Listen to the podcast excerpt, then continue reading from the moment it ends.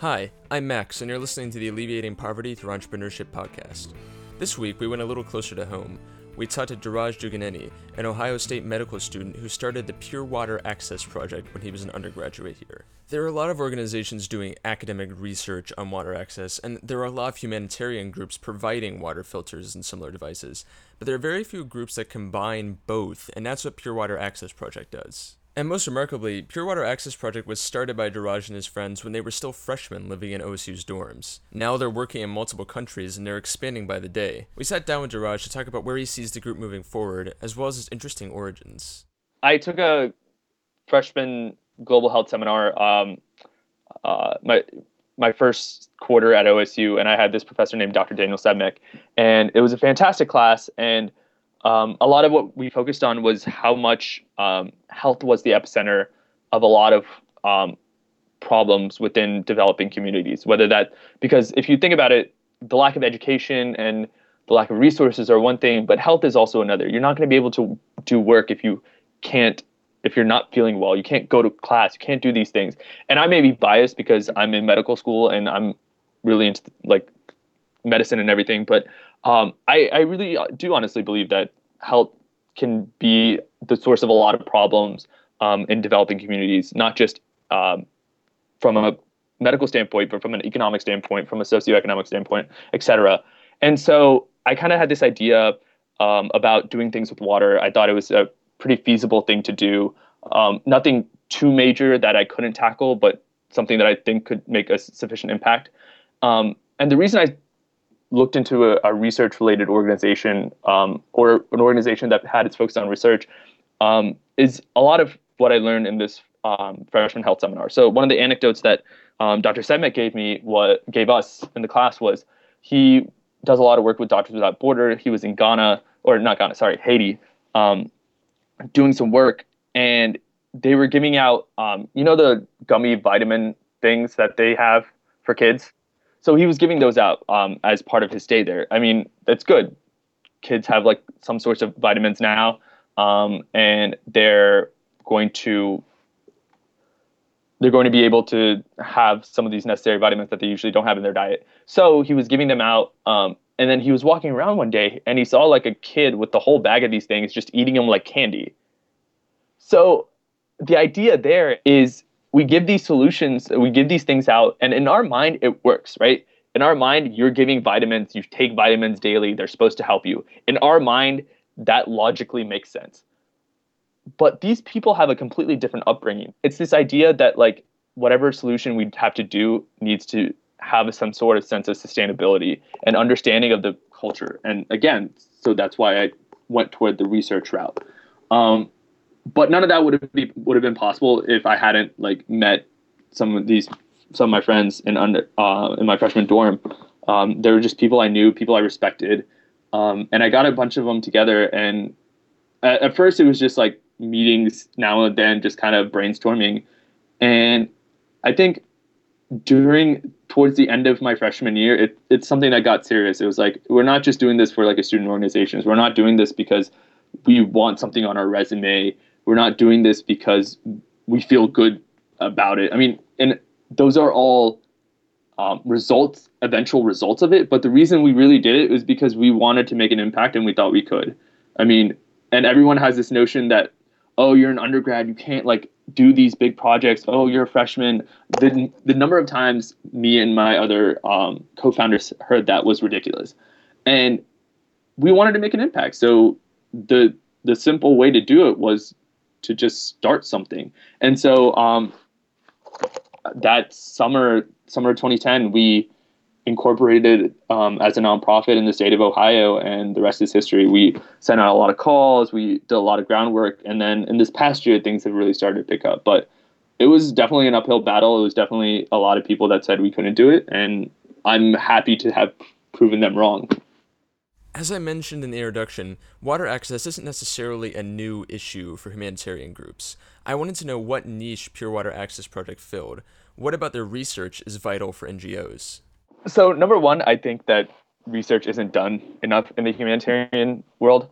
Um, and the reason it's so important, I think, is because it allows you to see problems from a more logistical standpoint, right? So there's a lot of issues where we think something's psychological, right? Um, for instance, say you're going out shopping. You go and compare the prices of two things, or you're always going to like look up stuff before you buy it, right? You're not going to, there's impulse buying obviously, but you're going to look things up. You're going to do some, some type of basic background research. And you do that with everything in your life, right? No matter what you do, no matter, before you make a decision, you always want to get as much information about the decision as possible. So in the humanitarian world, why doesn't that translate, right? So for instance, what we do a lot of stuff is with water filters, and people are like, a water filter is a water filter. Why? I mean, if it's cheaper, just go ahead and buy it. But that's not always the case, because you have so many different like um, instances where certain water filters don't work in certain places, or this technology doesn't work in this place. And they're because of factors that you can't predict. Um, and so doing research to look at which solutions work best in which places is, I think, paramount to making successful impact, because then what you're doing is not only are you in- increasing the effectiveness of your said solution, you're also increasing cost efficiency, which at this point is huge. I mean, I mean, if we had all the money in the world, we could not solve every problem, but we'd make a lot more progress. But the but the reality is that the humanitarian world doesn't have access to that much money. So it's important to make sure we're cost effective, but also effective in the field. So effective with both our money and efficient on the field. So I think research plays a large part into how efficient and how cost effective you can be and what the right solutions are in certain places. But if research is so beneficial, why aren't more N G Os adopting evidence-based practices? Um, I think the, that's twofold. And I think a lot of the larger organizations that have much, much more of these capabilities can do it. Your Charity Waters, your water dot org, um, Clinton Global Initiative, um, Gates Foundation, these big organizations that have a ton of money and ton of resources can do it. But if you look at a lot of the charity, like a lot of it's coming from um, these small time organizations. How many church organizations do you know of that do over like abroad work? What about local student organizations or um, a club, Rotaries? They don't have that much money. They don't have that many resources. So how do you expect them to spend either, say, spend two thousand dollars doing research or use that two thousand dollars to do um, a project, right? Buy buy two hundred filters with that money. So it's really about the, what what resources do they ha- do they have and what do they think is most important. That being said, it's not like they don't do any research at all. I mean, I'm sure that like many of these organizations really do like a lot of online research and stuff like that before they choose an intervention. But doing research online and doing field testing is a completely different thing. One of our key and central focuses and central ideas is that this idea of a global water crisis is actually a misnomer. It's actually a, an aggregation, a collection of local water crises that each have their own problem and require their own solutions. Because one solution isn't going to be like, there's no one fix all solution, right? Um, so these smaller organizations, sometimes they run into problems that they they didn't expect, they didn't um, account for. And if you don't do the proper research beforehand, the longevity, the sustainability of that intervention isn't going to be that great. So I don't think that larger organizations don't do research. I think that much of this on-the-ground work done by smaller organizations lacks the research. And that's where we come in. That's what we're trying to do. We're trying to partner with these smaller organizations, these local organizations, and really try to help make what they do last longer. And by getting that information from them, disseminating that research, that on-the-ground research, that's easy, that's aimed towards nonprofits. It's not aimed towards the educational scholar. It's aimed towards these nonprofits, these humanitarian organizations. By disseminating that information, we hope that we can provide them resources to do the research that they need. I wanted to know what specific issues in water access Dheeraj sought to tackle. What we look for is what we call barriers, right? Um, something can work in a certain area, right? So uh, a ceramic filter can work great in a certain area, uh, but there could be something else that works better or it's more cost efficient. Not saying the first one's a flaw, but it there there's always something better out there, and our goal is to find that. So um, in reality, what we do is what are we we do our research in two separate ways. One, um, we contract with existing water organizations. So we have a couple of partners right now, and what we do is we contract with them over either a period of time or a project, and we help form the uh, research and logistical support for that. So we'll create the surveys, we'll do water quality testing, we'll provide resources to do those things, and then we gather the data and then essentially look at it with no preconceptions. We look at it to see what is the data showing us. Our, for instance, one of the things that we found in Nicaragua was ceramic filters are hard in mountainous regions because you can't, they the travel there, transporting a ceramic filter from one area to another, um, they can break. And especially when you're going through the mountains, that's really hard. And so how do you fix that? So what we're looking for is barriers, both geographic, socioeconomic, cultural, um, language barriers, uh, barriers b- between people. So we identify barriers and we try to figure out ways to either incorporate that or educate the existing people on that, ex- educate um, p- the people doing the work, or go around it, that find solutions to these barriers that we can identify. And that's what we do. We don't find flaws in a system.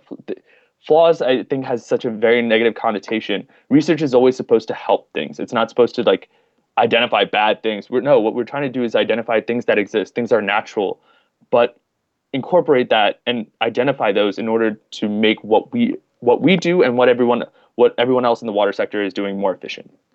It seems like a lot of groups could stand to benefit from this sort of research, so why isn't there more knowledge sharing between N G Os? Perhaps it's a, lot, a lack of interaction. Perhaps that when people think research, they think so so much more in like the scholarly fashion that it, like that you see in academic papers or stuff.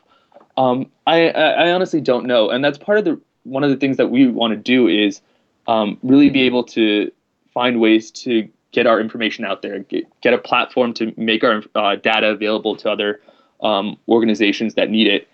Um, and not saying there, there's a lack of it. I mean, the number of conferences that you have that focus on these type of things. Um, for instance, there's the Unite, Unite for Sight uh, Global Health Conference that we're actually doing a pitch at um, in April. There's um, Clinton Global Initiative University. There's There's a huge one in D C. I forget the name of it, but it's always pretty big. I mean, there's so many conferences and everything, but you have to understand that the population that goes to it are academics. A lot of them are academics, and you you're not going to have like, I mean, you potentially could, but you're not going to have like a local church group who just wants to kind of do a trip um, to Ecuador for a bit and re- like help the people there. You're not going to find them at these conferences, right?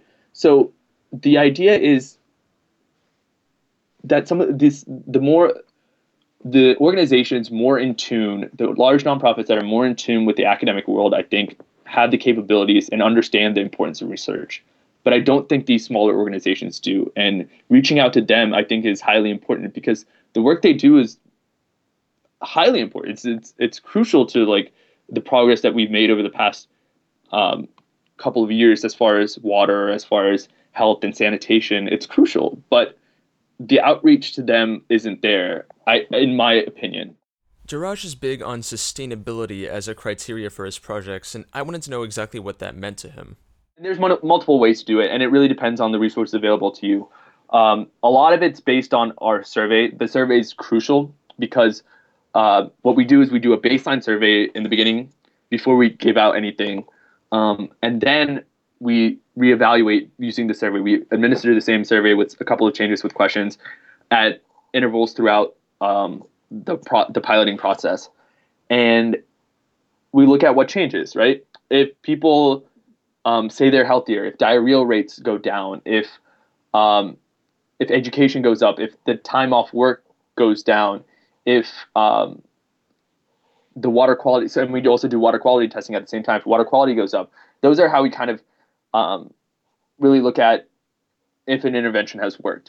Whether that's sustainable or not is really sometimes hard to tell. I mean, if you're only piloting this for a couple of months or a year, you're not going to know if this works a couple of years down the line. But what you can identify with that initial um, piloting process is what are potential problems that may come up. And by identifying that, you're hoping to increase the sustainability. If, if you've identified it before you just like leave the area and you're like, oh, this is it, then you can kind of address those um, problems before they become big. Um, a, a, one of the things that the World Health Organization really recommends looking at is mother to child um, information sharing. So if you interview a child about the use of a filter, will they know how to use it? If they do, it's a really good indicator that this filter has been integrated into the family unit, and then the mother's um, has really took it upon herself to um, teach the child how to use it. Um, and one of the things that we stress is that you teach the mother how to do things. You give the filter to the mother. You give the woman responsibility. Not only w- water is, as I think, as much a women's empowerment issue as um, it is a health issue, because uh, it it really gives the mother of the household, um, it, it puts her in charge of the health. And I think that's really important to do in some of these areas. Um, so yeah, it, there's multiple factors that you can look at as far as what increases, what markers increase sustainability. And I think it's different in different areas. Um, but a lot of anecdotal evidence, a lot of survey evidence, water quality evidence, and um, just talking to the people, I think most of all, you really get a lot out of it. While Pure Water Access Project hasn't been around long, they're already working in a pretty wide variety of countries, and I wanted to know how they made those connections. So our initial one, uh, we were looking more in Central America, because I think when we were first starting the project and looking into projects our sophomore year, that Central America seemed something that was a bit more viable to us logistically. I mean, um, we have a couple of Spanish speakers um, or people familiar enough with Spanish to be able to communicate. Um, And as far as money goes, going there physically is a little bit cheaper than, say, going to Sub-Saharan Africa or uh, Southeast Asia or something like that. Um, and we we focused on a rural environment first, because we thought that would be a little bit easier to cope with than a like an urban slum, which definitely is something on our to-do list, is really ta- uh, look into projects there. But it was really about which which which uh, organizations we partnered up with. We were fortunate enough to uh, partner with Global Water um, out of California, who introduced us to an organization in Nicaragua, who introduced us to Amos. Um, and so that's kind of how the first connection started. And from there, it's just we've been talking to people. Um, I actually met the, the uh, a representative from Global Brigades at A P T E last year, and that's how our Global Brigades project started. So it's really about who we meet. Um, And location matters less than the organization, for us at least, because we really rely on the organization on the ground to kind of be our eyes and ears, because they'll know, they know the organization, they know the people on the ground, they know the villages, they know the area much better than we can ever hope to. So we really rely on really strong partnerships with on the ground organizations. Before long, our conversation inevitably turns to funding. How did a bunch of undergraduates get the money to start a project like this? It's something that we still cope with today. I, um, initially, it was a lot of money out of our pocket, uh, friends and family. We did the whole like email all the friends and family that you know, ask them for money, pay out of your own pocket. And that plus um, partnering with Amos, who kind of absorbed some of the costs for the project. Um, they absorbed the cost for the biosand um, portion of that project, and we absorbed the cost for the filters. But the filters were then paid by another partner we were partnering with named uh, called Global Brigades, or Global Water, sorry. Um, and so between that, we kind of put together enough funds from private donations and our own donations. Uh, but then ag- again, that's not sustainable. So a lot of what we've done in the past year and a half is really look into sustainable solutions for how we run our organization. Um, we want to minimize overhead. We can't have all of our money going to travel. We can't have all of our money going to buying filters. That's just not who we are. We're not, we're student run. I mean, you know, the college life, it's ramen and coffee. It's, it, you're poor. Um, you, you don't have the money to do this, and getting startup funds for a nonprofit is hard. I mean, who wants to, there's not a lot of people who want to invest in something when they see no return. Um, and yeah, you can hold, sell the whole, like, oh, you're doing good for the world. But when you're a couple of undergrads scrounging for money, that's hard. Um, and we tried the whole grant process. We we applied for grants. We looked at grants. Um, we did all these other things, and that didn't work out. Um, again, because we were untested. We were undergraduates. So the first project was all out of our pocket. And then what we moved on to was reducing overhead costs by contracting. And that's something that um, I think made a major shift in our uh, mindset was um, this idea of contracting out to organizations. What do we do best? What can we do best? That's research. That that is our niche. So how do we relay that? How do we convey that to other people? It's by contracting with these organizations. That reduces our overhead costs, right? Because we don't have to physically be there, but we can still make an impact. We can still do the research. We can still provide support. Um, but we're still in the United States, so that reduces all travel costs. And sometimes, and actually most of the time, um, and what we envision moving forward is that we're not going to be in charge of buying the filters. That's that's part, that's the responsibility of the nonprofit that we are working with, because that's what they're doing. Um, and then the contract portion of that, we get uh, small reimbursements for our services, and that money goes back into our our pot of money that we can use when we want to go on these trips, when we want to travel. Um, so that kind of creates a sustainable solution as far as how we keep revenue, by, but still do projects. Um, we also got a large donation from um, Battelle. Uh, we got a twenty thousand dollars matching grant from Battelle. Um, and I will give that plug to Battelle and also to Mister Alex Chadoff, who um, is one of our co-founders, and he did a fantastic job working with them, really trying to partner with them. And he came up with this um, awesome idea of um, this education program where we bring in students to help run our nonprofit, and we do a two-year rotating fellowship. So we're always run by students, and the students will always be trained by the previous class of um, students. And he also um, envisioned this um, high school outreach program that we're doing at Metro High School and um, another high school, uh, Saint Ignatius in um, Cleveland. And so that kind of gives us this really educational portion, which is also very marketable, bringing in money. And it also kind of goes along with our other um, vision of really bringing students into this world of research um, and nonprofit and public service. The group has also been able to raise money through its own fundraisers, as well as grants from O S U's Wexner Medical Center and the Clinton Global Initiative. We've gotten all these donations um, in the past year because we were able to kind of prove ourselves initially, but the initial proving ourselves required a lot of like out-of-pocket money. And moving forward, um, one of our big things is, again, uh, a theme. If you can, if you find a theme within our organization, it's sustainability in every po- possible way. Um, and we're trying to, I think, with contracting, outreach, um, and advocacy headed up by Shuvro's uh, department, um, our education, um, these continuing partnerships with on-the-ground organizations and organizations that we can, um, that sponsor us, like Battelle or Limited or uh, the Western Medical Center. I think with all those, we we have a good model of sustainability that we're still trying to refine, but we, we're bringing in enough money that I think we're a lot more comfortable than we were uh, when we first started and had to dig deep in our pockets to bring out money. Also, I'd be remiss if I didn't mention Dheeraj's ties to our own group, to whom he spoke last year. I mean, I, I was fortunate enough to speak at, and here's my plug for A P T E. I was fortunate enough to speak there last year, um, and backstage I met with Saul Garlick and uh, Steve Atemian, who honestly kind of really just a one-hour backstage meeting with them changed, uh, honestly changed a lot of how I viewed um, my organization, a lot of how we could take steps to further um, increase our impact.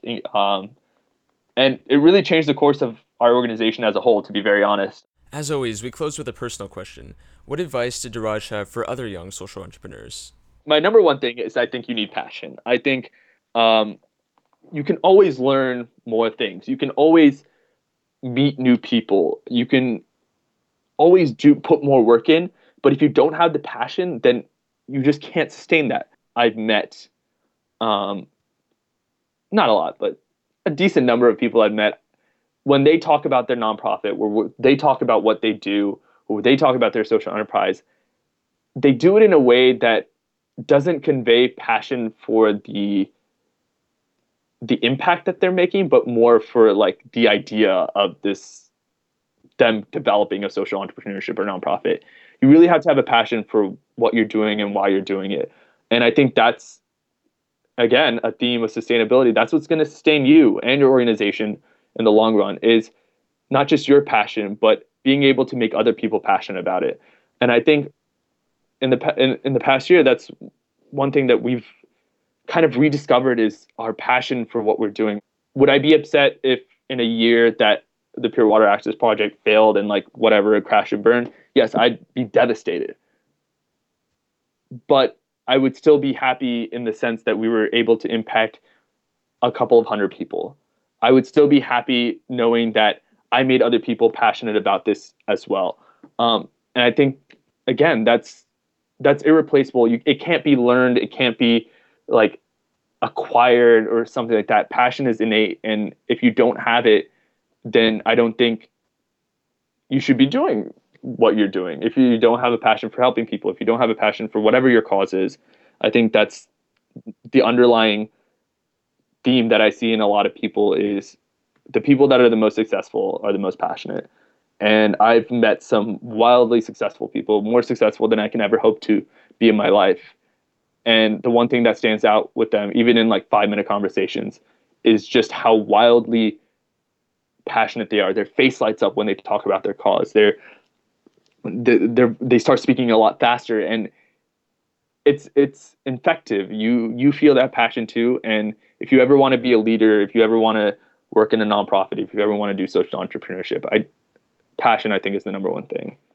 You can find out more about the group, as well as how to get involved, at pure water access project dot org. Until next time, I'm Max Maurerman, and we are alleviating poverty through entrepreneurship.